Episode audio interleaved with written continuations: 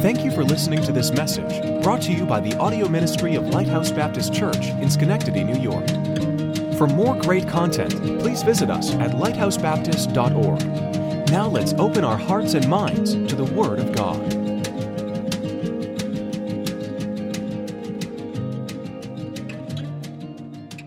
I need to, I forgot to tell you, Brother Hartman, our missionary to Israel, is going to be here this afternoon at 5. All right, and so I, I chose to preach a message about Israel this morning, but I want to tell you that it can't be televised. All right, he's going to be talking about sensitive uh, areas that can't be go across the internet. So the only way you're going to be able to hear him is you have to come back at 5 o'clock in order to hear him, okay? So I'm trying to encourage you all to come back. I think it would encourage him if we were all here. Um, yeah, and it is our missions month. We started. We're starting. I'm the, I'm the keynote speaker today. Right? I'm the one that starts it all off. I was, uh, but that's okay. I mean, I love talking about Israel, so I thought I'd go there. I have a whole. I went to Israel in January for 10 days, and I have a whole uh, over about 150 pictures. I was going to try to show this morning, but we're having a little bit of trouble just getting it all to download so that we can do that just so you can get a, a little bit of feel of what the, uh, the terrain is like over there, what spiritually they're like, you know, the things that are happening in Israel right now. It's changing a lot right now with Netanyahu. It's, um, there's things that he's uh, getting criticized for because he's changing some of the constitutional things. Um, but I, I, so far haven't seen anything that's bad uh, that he's trying to do. Um, but I, but I try to keep on uh, in contact with everyone. I was, I was really privileged and honored to talk to Brother Hartman uh, when I came back from my friend, who I, I, really need to have you keep praying for him. Um, he is, he's got infection in his lungs right now. He's still on that ventilator. Uh, he's, he's a young man and he's got a lot. He's done a lot for the Lord and he's still got a lot that God could use him if we can just, if he can just let him live. Uh, so that's out in Rochester. Um, and I made an impromptu uh, rocket trip out there uh, when he had his heart attack. Uh, um, he loves Israel too. And on the way back, I was able to talk to, I had to pull off in a parking area and I talked for about a half hour with Brother Hartman. He's really excited about coming up here and it was a real blessing to talk to him. And uh, so I, I, would encourage you to try to get back here. So 1 Corinthians, or 1 Chronicles, sorry, 1 Chronicles 17. I'm going to just jump uh, to two different passages, and uh, if you can get to Isaiah 46 also. Uh, the title of this message is Israel My Glory, Part 1. At some point, I'll give to you Part 2 because uh, I really, it really needs to, have, it needs to be a two part message. Um, how many are familiar with Israel? Anybody been here and been there besides me and the sanctuary? Oh, my wife, yeah. She made the trip also. Uh, I made, uh, she's only made it one time, though. I've been there twice, so, so, so I'm one up on her. but you can go on many different websites and find many ministries about Israel, and you'll find a little bit about what's going on over there. You'll see what it's like uh, to, to, walk uh, among Israeli people. Uh, and it is interesting. It is a boiling pot. It certainly is. Um, I, we rounded the corner in going into the Palestinian uh, area, uh, which um, you have to be very careful when you go into that area and Israeli soldiers. As I rounded the corner, I was in the bus and I was looking out the window. I look up and there's a uh, AR-16 or whatever, 15 or whatever it is they use over there. I'm not even sure. They pointed right at me as I'm rounding the corner. It's not at me; it's at the bus. You know, it's just everybody that makes that corner. They they're ready to fire instantly if there's uh, you know if there's uh, going to be something of vile uh, evilness going on. So it is disheartening sometimes when you see that. Only one other time I've had a gun pointed at me, and uh, that was over in the Philippines, and I've, I've talked to you about that before. And it kind of gets like I, I turned to the bus uh, to the driver over there. I was up in the jungle, and I turned to him. I said, "Are we all going to die today? I'd just like to know so I can try to get a try to get some information back to my wife." You know. Anyways, First Chronicles 17, 20 through 24 says this: "O Lord, there is none like thee. Neither is there any God beside thee, according to all that we have heard with our ears. And what one nation, there it is, what one nation in the earth is like thy people Israel? Well, I can think of one. The only one I know of is America right now. It's the only one I know of. Whom God sent to redeem to be his own people, to make thee a name of greatness and terribleness by driving out nations from before thy people, whom thou hast redeemed out of Egypt. For thy people, Israel, didst thou make thine own people, that's key right there, forever, and thou, Lord, becamest their God. Therefore, now, Lord, let the thing that thou hast spoken concerning thy servant and concerning this house be established forever, and do as thou hast said. Let it even be established, that thy name may be magnified forever, saying, The Lord of hosts is the God of Israel, even a God to Israel, and let the house of David thy servant uh, be established before thee. Now, if you'll just turn over to Isaiah 46 for a minute.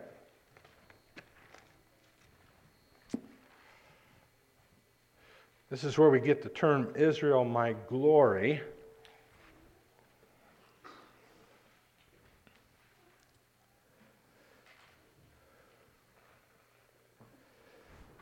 And we'll read from 9 to the end of the chapter, right? Remember the former things of old, for I am God, and there is none else. I am God, and there is none like me.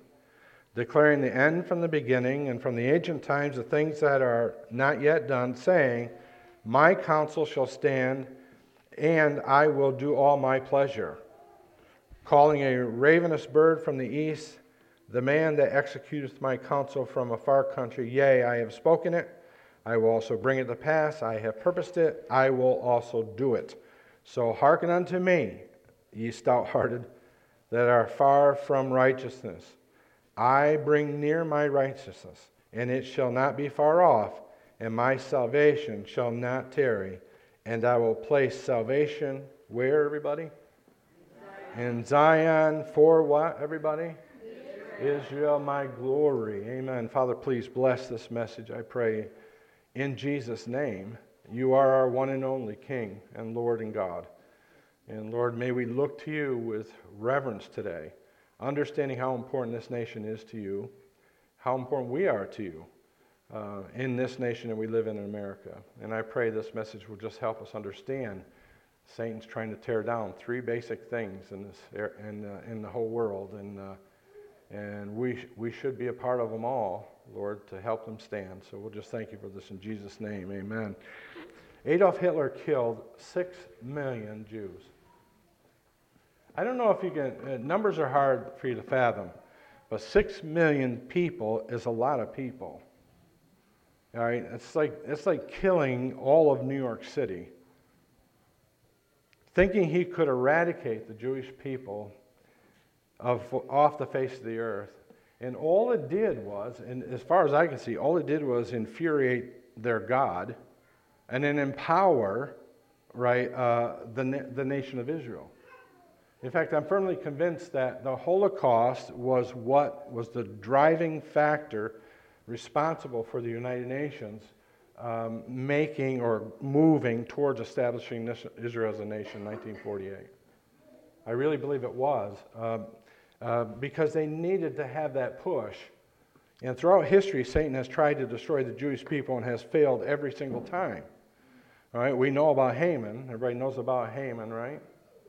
Uh, like Hitler, he sent out a decree to kill all the Jews, and God, in his sovereign mercy, raised up a beautiful young Jewish girl uh, named Esther uh, to sit in the courts of the king for such a time as this and to, and to save and redeem this nation from their destruction. And they, uh, they, they celebrate it every year over there. So the plan of God for the redemption of the world has always been tied somehow to Israel. Does everybody understand that? It's always been, and the Jewish people. So my personal burden is for Israel and the Middle East. Uh, in a missionary conference like we're doing now, you really should have a burden for some part of the world, private burden for some part. We have a burden for all the world, yes. Um, like I have, a, I, probably most of my friends are in the Philippines, you know, or are out of Philippines, you know, to different countries that I, I talk to one every single day.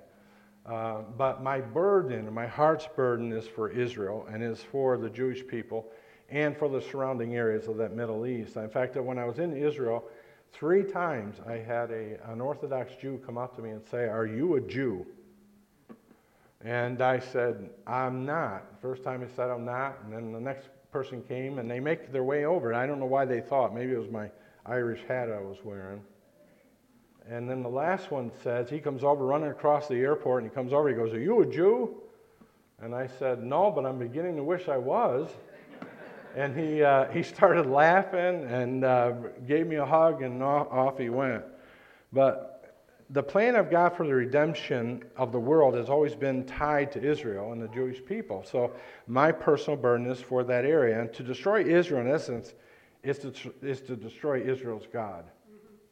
So, this, and that's the same God we serve, the same God that sent Jesus Christ. So, anti Semitism is, is part of Satan's plan to annihilate God's covenant people and to remove their God from all people. That's what it's all about. And it's still going on today. It's still very strong today. So, Israel is the glory of God, and anyone who uh, messes with Israel, God is saying, You're going to have to deal with me. You're going to have to deal with me. And He has made Israel's personal responsibility in all regards, by the way. In other words, you know how a parent will say, uh, I'll do my, my own children's punishment. you keep your hands off them, I'll take care of it. God says the same thing about Israel. I'll do the punishing of my people, right? Uh, he says, I'll be her protection. How many of you have heard of the Iron Dome in Israel, right?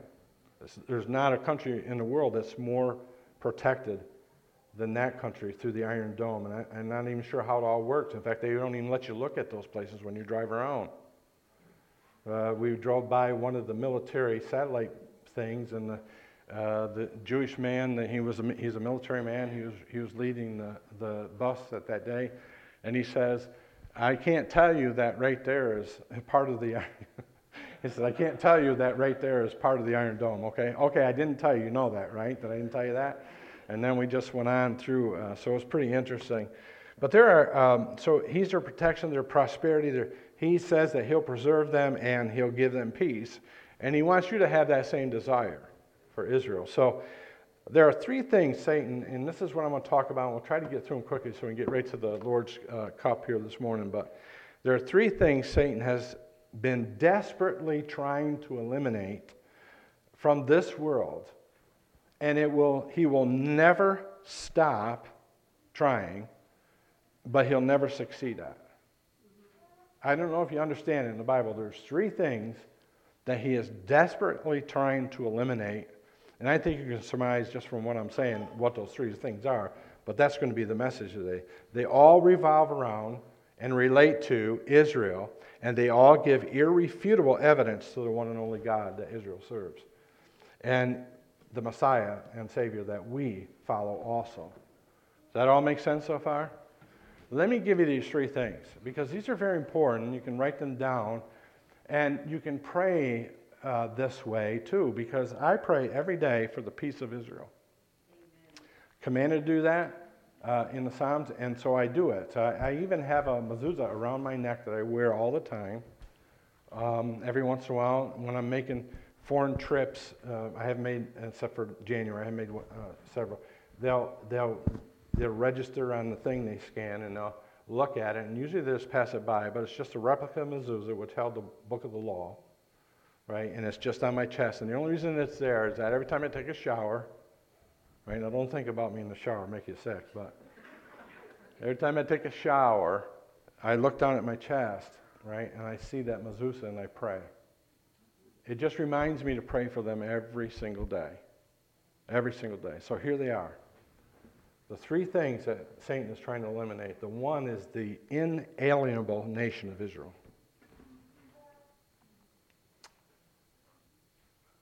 Now look up here. God loves them way beyond what you could possibly imagine love being. The Jews' survival in this world, that is, in this world and with an evil one that's trying to eliminate them, is the greatest evidence that there is a God, that He's the real God, the one and only God, and the one God you're going to have to reckon with. Just the fact that they survive. But more importantly, he is the only one that anyone can uh, trust. Uh, they know it. Uh, we know it. Uh, but inalienable means this unable to be taken away or given away by the possessor. So, what he is, our God, he is the possessor of Israel. Israel's God's covenant people. Now, let me show you uh, one illustration of that. You're in Isaiah, should have been in Isaiah. If you just turn back a couple pages to Isaiah 43.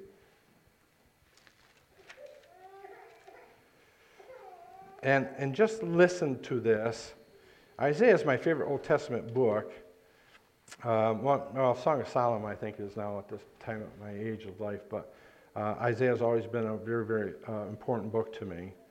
But in Isaiah 43, but now thus saith the Lord that created thee, O Jacob, and he that formed thee, O Israel, fear not, for I have redeemed thee. I have called thee by thy name.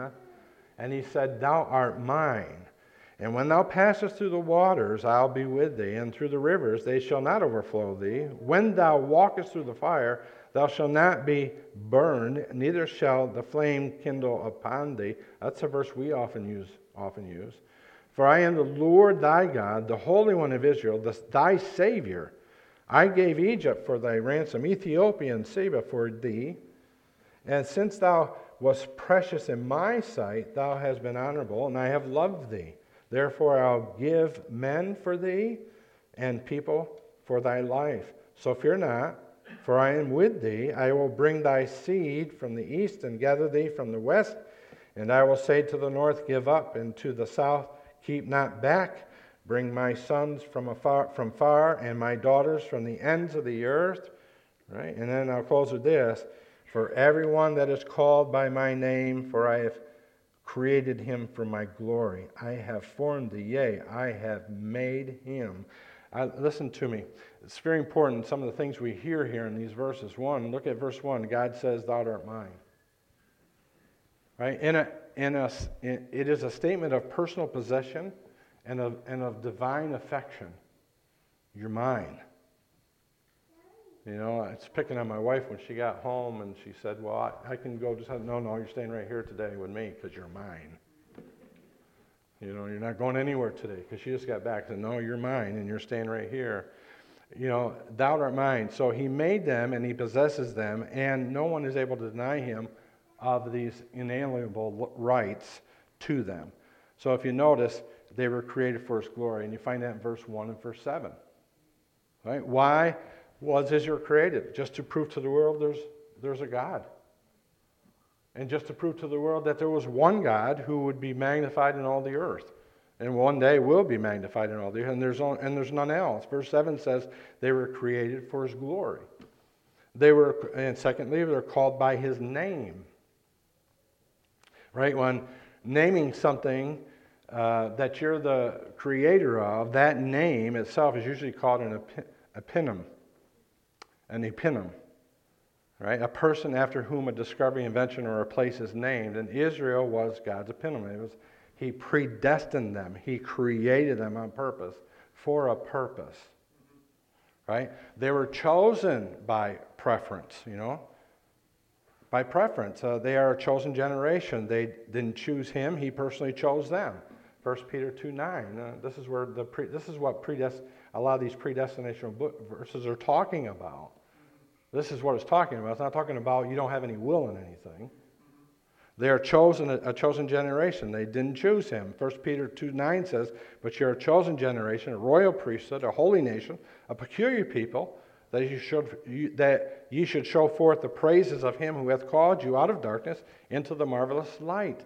In fact, Jesus said in John 15, verse 16, He said this, You have not chosen me, right? But I have chosen you and ordained you that you should go and bring forth fruit, and that your fruit should remain, and that whatsoever you shall ask of the Father in my name, he may give it unto you. He chose them as, his, as the people of his possession. He says to them, Thou art mine. You're mine. Right? He made him a covenant with them. He chose them as the people of his promises.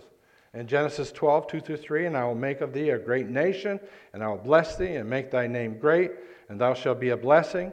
And I will bless them that bless thee, I'll curse them that curses thee, and in thee shall all the families of the earth be blessed. What a wow. He has chosen them as the people to fulfill his plan. Isaiah 42 6 says, I, the Lord, have called thee in righteousness and will hold thine hand and will keep thee and give thee for a covenant of the people and for the light of the Gentiles. By the way, I know uh, my, my son. Uh, my son-in-law yesterday and my grandson were talking about I, I go awfully fast with scriptures. I'm sorry about that, but that's just the way I am. So you may not be able to get catch up with me today with all of this. If not, I'll give you a, somehow give you a copy of these verses. But they were covered by him. If you look in verse 2, no nation on earth is so no nation on earth is so small, yet so hated. And yet they, they're still here. They're still here. He, was, he has protected them, preserved them through centuries of attempts to destroy them. Verse, uh, again in verse 7, he created them for his glory. So if they could be annihilated, that would be the purpose of saying, if they could be annihilated, God's word would be repudiated. In other words, if you can't trust God to cover Israel, you can, you, you can only not trust his word, you can't trust God himself. So God knows our president hasn't got his act together concerning Israel. We know that. He hasn't got it in his plans to cover them in any way. Uh, but I wonder how many of us as Christians have it in our plans, right, to cover them with our prayers and our financial support and our service and our provisions. I just wonder how many of us do. I challenge you to pray every day for the peace of, of Israel. And if their survival was only contingent upon your prayers and your support, would they survive? I don't think so. I'm not sure they would still be here, but God specifically tells us to pray for them and their peace and their protection and their pro- uh, preservation and their prosperity. He specifically tells us in the Bible to do that. So Psalm 122, 6 and 7 says, Pray for the peace of Jerusalem that they shall prosper that love thee.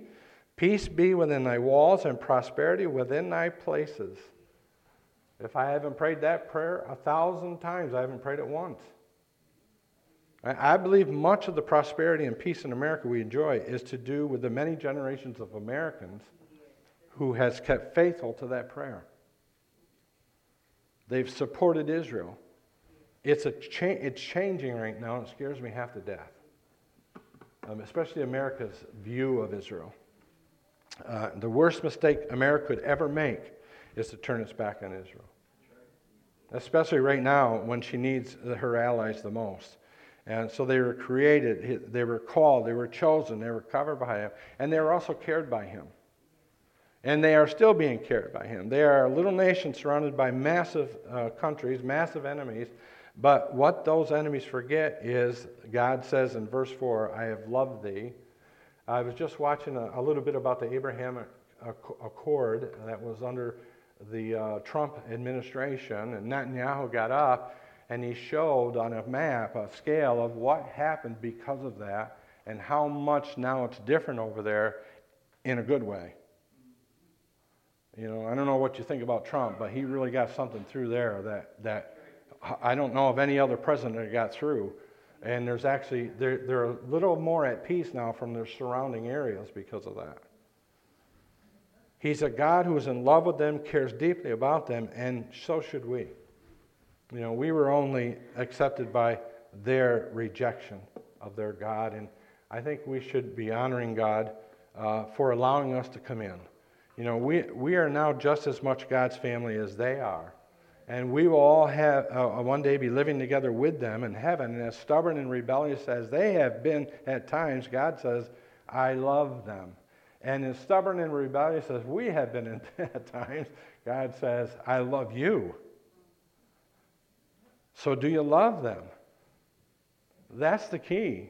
If I don't get anything else past that heart of yours into the mind that you need to love Israel because it shows God you love Him. So you cannot claim to love God and not love what He loves.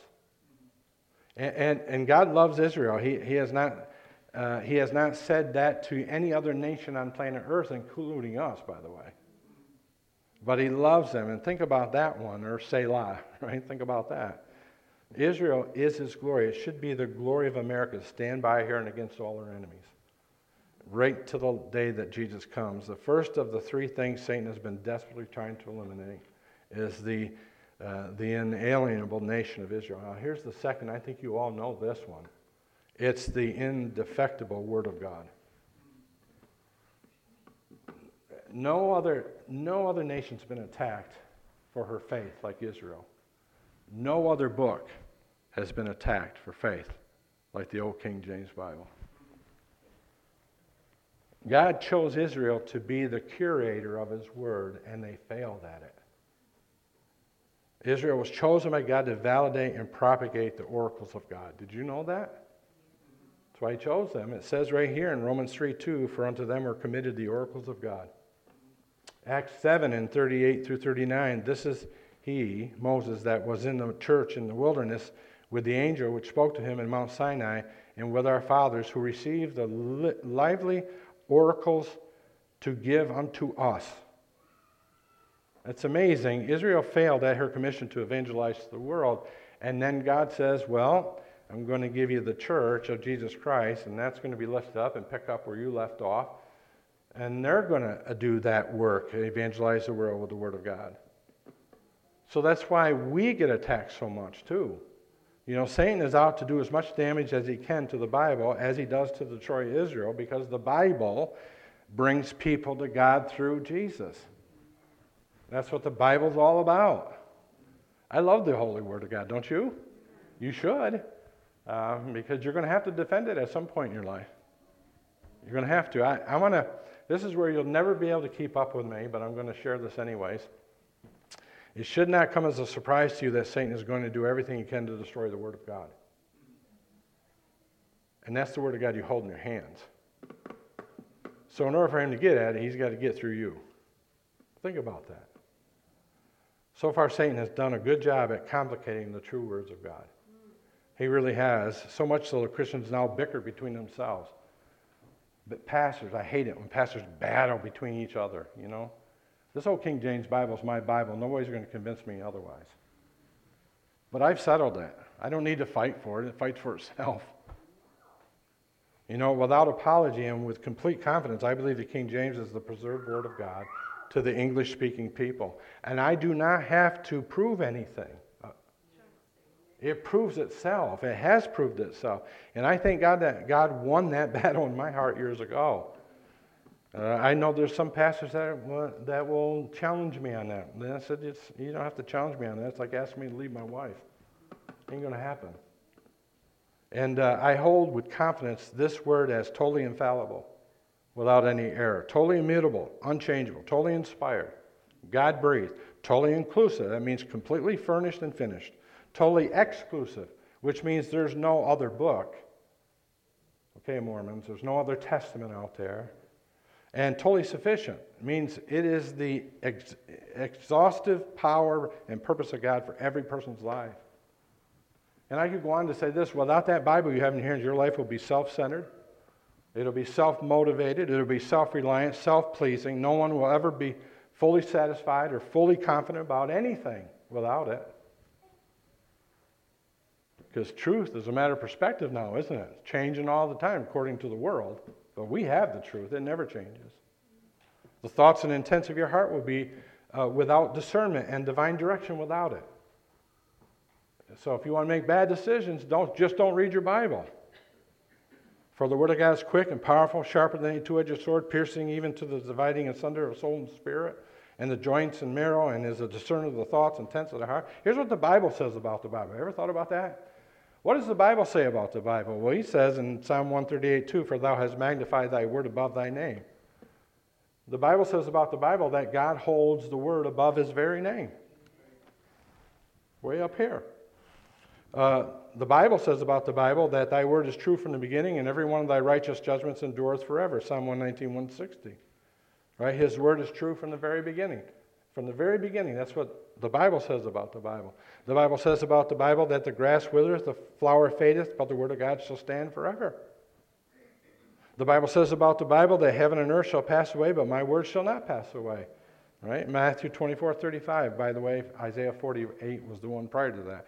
His word is forever settled in heaven. That's what the Bible says about the, the Bible. Psalm 119, 89. Forever, O Lord, thy word is settled in heaven. It's, it, it endure forever. Did you know that? That the Bible says that about the Bible, right? Uh, 1 Peter 1.25, but the word of the Lord endureth forever, and this is the word which by the gospel is preached unto you. It also says, the Bible also says about the Bible that it won't come back void into anything that it enters into. You know, it says that in Isaiah 55 11. So shall my word be that goeth forth from my mouth. It shall not return unto me void, but it shall accomplish that which I please, and it shall prosper in the thing whereunto I send it. So just the fact that you're here today listening to it, that word of God is penetrating your heart. It's going in, it's not going to come back void. May end up knocking you down a few steps to get you to look up to Him and According to his word, his word sanctifies us in John 17, 17. His word cleanses us in John 15, 3. Now you're clean through the word which I have spoken unto you. How about this one in 2 Timothy 3, 16 and 17? All scripture is given by inspiration of God is profitable for, reproof, for doctrine, for reproof, for correction, for instruction in righteousness. Now you've heard me say this a thousand times here, and I'll continue to say it. If I have to repeat it until my last day, last day I, Right? His word is profitable doctrine. That means it's going to always tell us what's right. It's, it's profitable for reproof. That means it's always going to tell us what's wrong. It, it is profitable for correction. That means it's going to tell us how to make right what is wrong. And it's also it's profitable for instruction in righteousness. That's going to telling us how to keep it right once we get it right. So 2 Timothy 3:17 that the man of God may be perfect, thoroughly furnished unto all good works, and above all right? His word was written to lead us to faith in Jesus Christ. It says in Jesus said in John 5:39, search the scriptures, for in them ye have you think you have eternal life, and they are they which testify of me. And then John said these incredible words here. This, these incredible words. He says this. And many signs truly did Jesus in the presence of his disciples, many other signs, truly did Jesus in the presence of his disciples, which are not written in this book, but these are written that you might believe that Jesus is the Christ, the Son of God, and that believing you might have life through his name. So I cannot emphasize enough, right? I cannot emphasize enough, even to these kids, the importance of this book that you have in your hands. The Bible is the authoritative Word of God. You, you change or alter the words, you're challenging His authority. You delete words and, or add words, and God says He'll take you out of the book of life or He'll bring upon you some uh, plagues. You know, we, we used to read the Bible to change us. Now we just change the Bible if it doesn't agree with us. Isn't that the truth? Boy, I should hear some amens there, right? Uh, Satan knows how powerful the Word of God is. Therefore, the more versions and the very varieties that uh, he can make. It's much more confusing to understand, puts m- m- many more people in, in different camps trying to figure out how to figure out what it says. Ironically, there's only one Quran. Did you know that?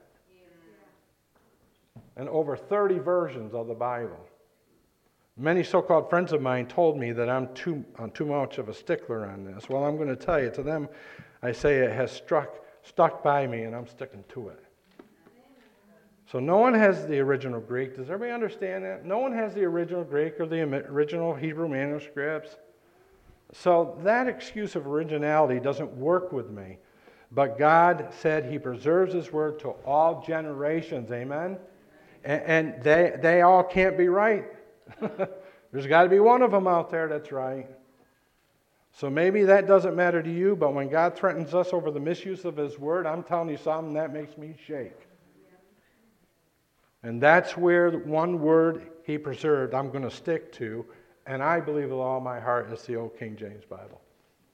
You know, again, Jesus says, Search the scriptures, for in them you do think ye have eternal life, and they are they which testify of me. Do you know this?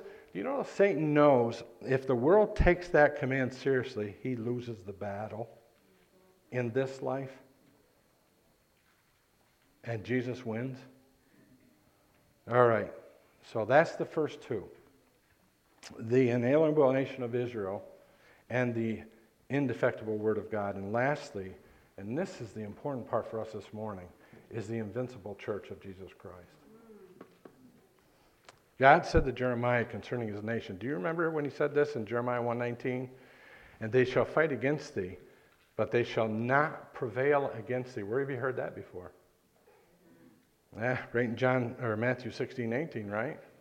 When he told Peter, I say unto you also thee, Peter, that thou art Peter, and upon this rock I will build my church, and the gates of hell shall not prevail against it. You see, the key word is prevail. The church is going to prevail. And the rock was Jesus Christ. So many people don't realize that the church began as a result of Israel's rejection or their failure. And then, and then now we, we have picked up the mantle in the church with their Messiah. Uh, so uh, we should be sad that, that Israel has rejected Jesus, but we should also be thankful that, that, that we have the opportunity to reach Israel more than Jesus could have ever done at that time because he's chosen us to share the truth with them. I've shared the truth with many uh, Jewish people. I've never led one to the Lord. I've never led one to the Lord. But uh, they're hard. But Jesus said, I will build my church, and the gates of hell will not prevail against it. Now I'm closing this out right now. Uh, it is the longevity and the survival of the church that makes our claim of salvation more credible to the Jew. They are absolutely jealous over us. They are. We, we provoke them to jealousy because we're saying, you know, the God of your people, He's our God. And that angers them sometimes. It really does. It's like, wait a minute, no, no, no. We're the chosen people. You're not the chosen people. No, we know that. We know you're the chosen people. Because you've rejected Jesus Christ, though, then we are allowed in. We are branched in. But I say, did not Israel know? First Moses saith, I will provoke you to jealousy by them that are no people. Romans 10 19. And by a foolish nation will I anger you. Romans 11 11, I say then, have they stumbled that they should fall? God forbid, but rather through their fall, salvation has come unto the Gentiles for to provoke them to jealousy. We, we got in because they fell, but mostly because God loves them so much, He wanted to use us to get to come at them and try to get them from a different perspective. But listen, if this church ever closes its doors here, it won't be because God abandoned it. It'll be because you abandoned it. That's the only reason it closes doors. He still wants the Jews saved. And if we abandon the church by neglecting our tithes and service to it, we are abandoning the commission of God to not only save souls in this area, but to save Jews. We can't abandon Israel. If we do, we're neglecting, we do it by neglecting to pray for her. We do it by neglecting to protect her, to, by neglecting to provide for her. So Israel's greatest incitement, I should say, their greatest incitement to jealousy is the church that survives right now simply by faith. They can't understand it. And, and what an indictment that is on us as the church. And what a blessing and honorable assignment we have as the church. So the church is not the building. I, you all understand that, right? It's not the people. It's the people, I mean. It's not the building. And it's only as strong as the obedience and faith of its people.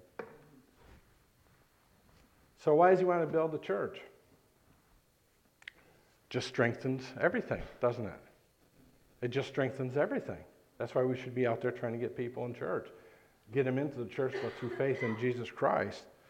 A true, a true church survives by obedient servants putting their faith into God's faithfulness and His promises.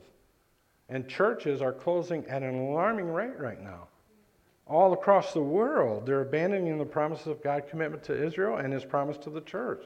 So we have, listen to me, been given the opportunity and a special privilege of a lifetime to show God to, to, their, to his own people.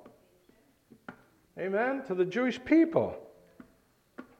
So we got to care about them and their country and about the Christ who is their Messiah. So God will never remove his candlestick from a church that supports Israel and wins souls for Jesus Christ. Never. So we have been given this power, His presence, and His promise. He just needs our prayers and participation. Right? Acts 1 8 says, But ye shall receive power after that, the Holy Ghost has come upon you, and ye shall be witnesses unto me both in Jerusalem. That's what we're talking about today. And, uh, and uh, in all Judea, Samaria, and unto the othermost parts of the wor- world, uh, earth, excuse me. And then Matthew 20, 28, 18 through 19, right? He said, All power is given unto me in heaven and earth. Go ye therefore then and teach all nations, baptizing in the name of the Father and the Son and the Holy Ghost, teaching them to observe all things whatsoever I've commanded you. And lo, my favorite part of this whole thing, I'm with you. I am with you always, even unto the end of the world. He never sends us into a battle, He doesn't go into it with us. So listen to me as I close this thing. Here's the battle cry Is Jerusalem first because they're supposed to be first, and then everything in the world comes second. And we must take this mission mandate opportunity seriously. Amen? Amen? So I challenge you all this morning to be lovers of Israel. Ask God to give you that burden. Ask Him to put on your heart that love and compassion for them. Reach out to them through prayer and through your finances. Amen? Let's bow our heads and close for prayer. You know, we're not going to have a, we're going to go to the plate here, in, or to the Lord's Supper in just a second. And uh, this isn't really a normal altar call, but what is God calling you to do right now? This is Missions Month. Where, where is He calling you to go with your prayers and your provisions? When are you going to make missions your mission? Like the poster I have posted up here, Mission Me. Will missions be a priority to your life this year? Yeah, the first week in November, we're going to have uh, Faith Promise, and I'm praying that this will be the best faith promise we've ever had here at this church. That you'd understand the need is desperate right now. And we got people out there that are willing to go, they just got to have the finances to get there. So, with that said, I'm going to go into the Lord's Supper here. Father, I just thank you for every remembrance, as we just read in Isaiah, every remembrance of you. All that you did pulling us through, getting us to the other side, unburned. Lord, I just thank you for these people, this church. Thank you for all that you're doing. And I pray, Lord, you'd lay a burden on our hearts this month with every man that comes here to speak and every family uh, that comes here with him, for every wife that is trying to support her husband in this field of souls, or for every child that is seeing the world and doesn't yet understand the purpose of why they're here. I just trust, Lord, that you'll do a great work and you'll begin by using us.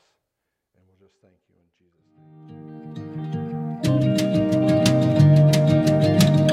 We hope that message was an encouragement to you. To stay up to date with us, please follow us on Twitter and like us on Facebook at LBC Schenectady.